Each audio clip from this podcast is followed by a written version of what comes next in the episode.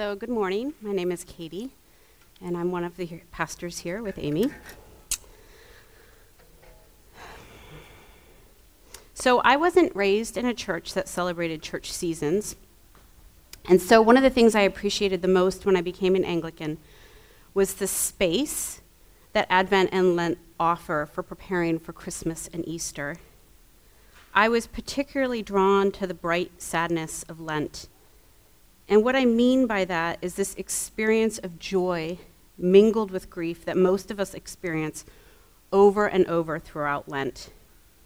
Each week, the liturgy and the readings remind us of our failure to love God and others. But that conviction of our own sin and failings is always accompanied by this glorious word of assurance that pierces any despair that might shadow our hearts. It reminds us that God is overflowing with mercy and loving kindness and rejoices every time we return to Him.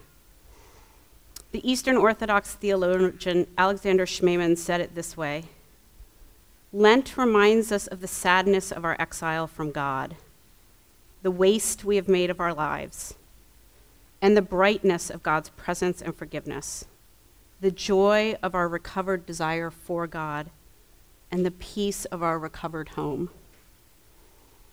We hope that as Christians we will grow and mature to become more and more like Christ, but the reality is that we all fail after our baptisms.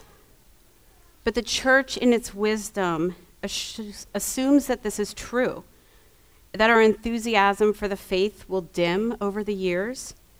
And so every year we're invited to recapture our love for God and to cast off those things that have entangled us. And this journey will not be easy, as today's gospel reading cautions us. Any effort to seek God will meet opposition from inside and outside of us. As you make a little more space in your day to be attentive to God's voice, you will likely feel overwhelmed by the to do list ahead of you.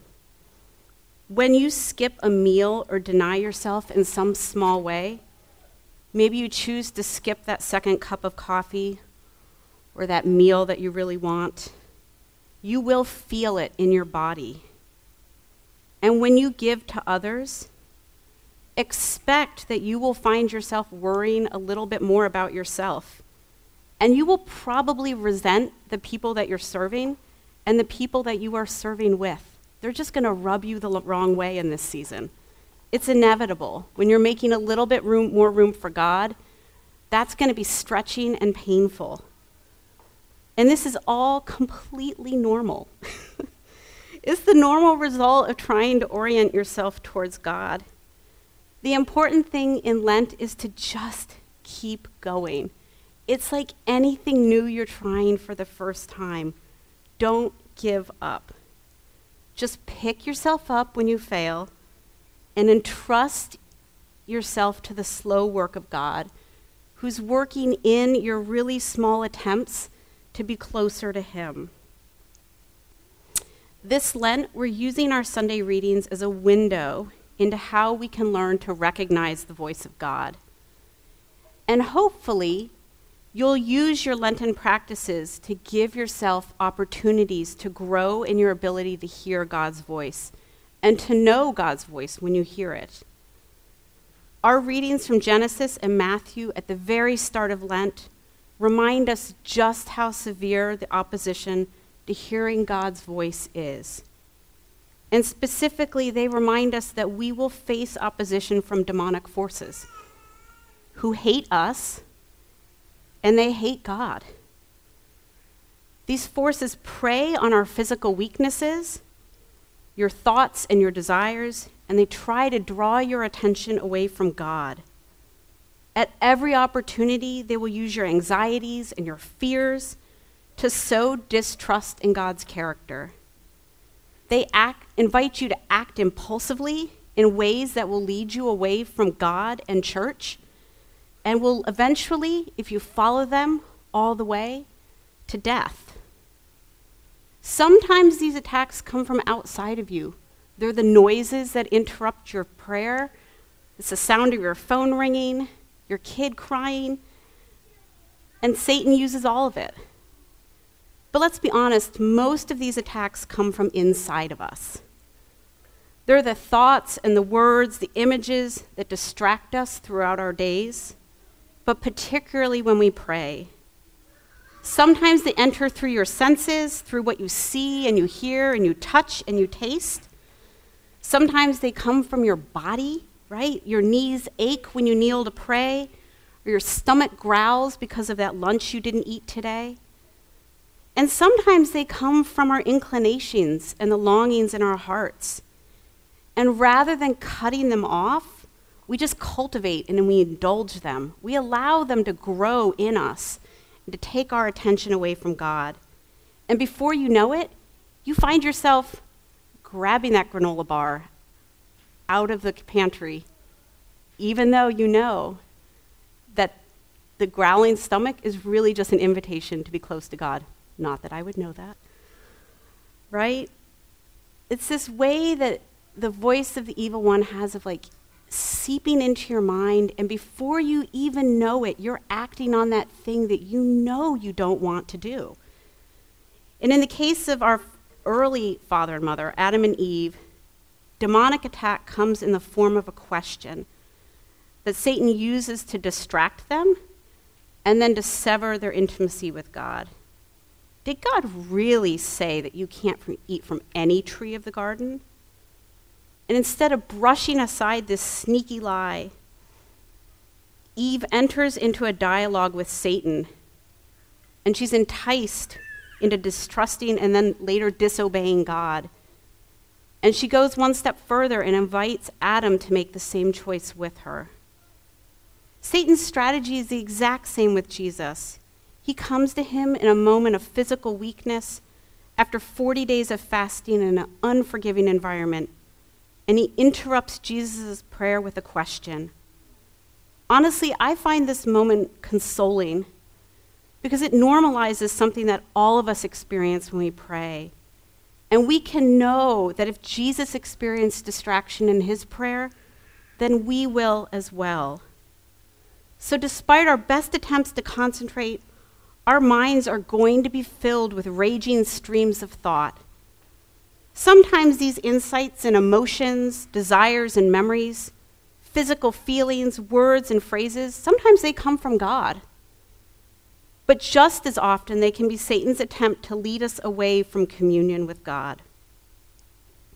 The challenge for each of us is to sift, is to sift through these thoughts and images and ideas, and to discern which ones are from God and which ones are from the evil one. Satan breaks into Jesus' prayer and he says, If you are the Son of God, command these stones to become bread. It's a double pronged attack. He questions Jesus' identity, but he also knows he's hungry. And so we learn something here. And from Eve's conversation with the serpent about the nature of the voice of evil, it will try to sow doubt in your relationship with God. It'll question you about whether you really are a child of God. And it will invite you to care far more about your body than you care about the kingdom of heaven. And so, what does Jesus do with this distracting invitation from Satan? He cuts it off immediately with a sentence from Scripture that reminds all of us that we are not slaves to our body. You don't have to obey every impulse that arises from your body. And you're a beloved child of God. And that's how you know you don't have to obey your body, because God has created you and sustained you. But Satan doesn't give up, right? Before Jesus even has a chance to resume prayer, he plants another thought. And isn't this just what prayer is like for all of us? Thoughts are constantly coming at us, cutting each other off like cars in traffic. Your evil ones are cut off by good ones, your good ones are interrupted by evil ones. And so again, Satan tries to cut off Jesus' conversation with his father. This time, he questions whether God protects his children, and he encourages Jesus to test whether God will really take care of him. And this is another common tactic from the evil one. He uses our concerns about our health or the injustice that we see in the world to sow this sense of hopelessness in us and despair. But again, Jesus cuts Satan off before he even has a chance, before the thought even has a chance to worm its way into his heart. He reminds us that we should not endanger ourselves just to prove that God loves us.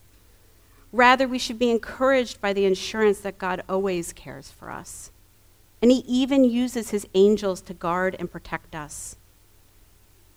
Demonic forces will try to use the thoughts, the ideas, and the images that arise in your minds to attack you, to encourage hopelessness and despair, to sow hatred of yourself and others.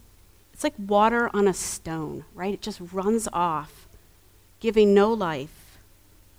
But God uses his words in Scripture, the words and actions of others, and our own thoughts to encourage you to fill you with his joy, his hope, and his love. It's like water in a sponge, it just expands your capacity to love those around you and to love yourself. Our challenge will be to recognize the difference between these two voices and to nurture the good thoughts planted by God and to cut off the evil ones. A favorite writer of mine on this topic, Nicole Roccas, she describes this process of cutting off the evil and allowing the good to blossom. She says it's like braiding a cord. Every thought gets covered up and turned as we wrap one thought over another one. And our minds then become this complex synthesis of these many strands of thought. What matters then, as we saw in Genesis and Jesus' temptation, is which thoughts you allow to, allow to come to the top of that cord which thoughts do you give priority to?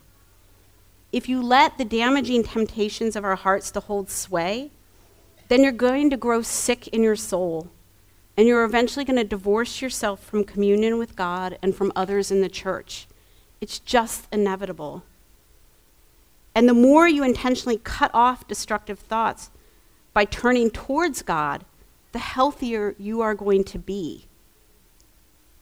And so I invite you this Lent to pay special attention to your thoughts. Perhaps begin small with your set times of prayer and concentrate on intentionally cutting off those thoughts that seem to be leading you away from God before they're able to take root. This is a discipline and it takes a lot of practice. I can say from experience that I have found that a verse from Scripture or a quick one sentence prayer can be the best way to do this. It kind of nips the thought in a bud before it even has a chance to kind of go any further, before you even have a chance to act on it. And then nurture the thoughts that seem to encourage an increase in loving compassion for yourself and for others, and which are consistent with the character of God and His work in your life.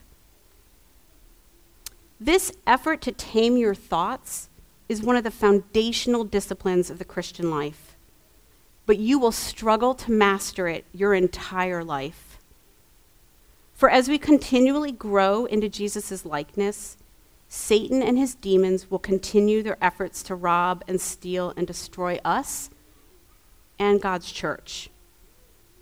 And so there is a reason we continually pray for throughout Lent Lord, have mercy on us and incline our hearts to keep your law.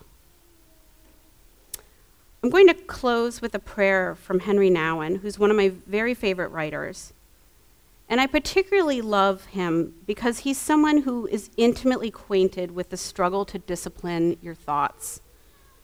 I find him such a comfort when I feel like my thoughts have gotten away from me, when I've acted in ways that have led me away from God and the church. I take such consolation in knowing that Christians I respect have struggled in the same way. And so I pray that this prayer would be consoling and I think encouraging to you as you begin your Lenten journey. Let us pray. This Lenten season begins it is a time to be with you, Lord, in a special way, a time to pray and to fast, and so to follow you on your way to Jerusalem and Golgotha and to the final victory over death. But I am so divided. I want to follow you, but I also want to follow my own desires and to lend an ear to the voices that speak of prestige and success and pleasure and power and influence. Help me to become deaf to these voices and to become ever more attentive to your voice, which calls me to choose the narrow road to life. I know that Lent is going to be very hard for me. The choice for your way has to be made at every moment of my life.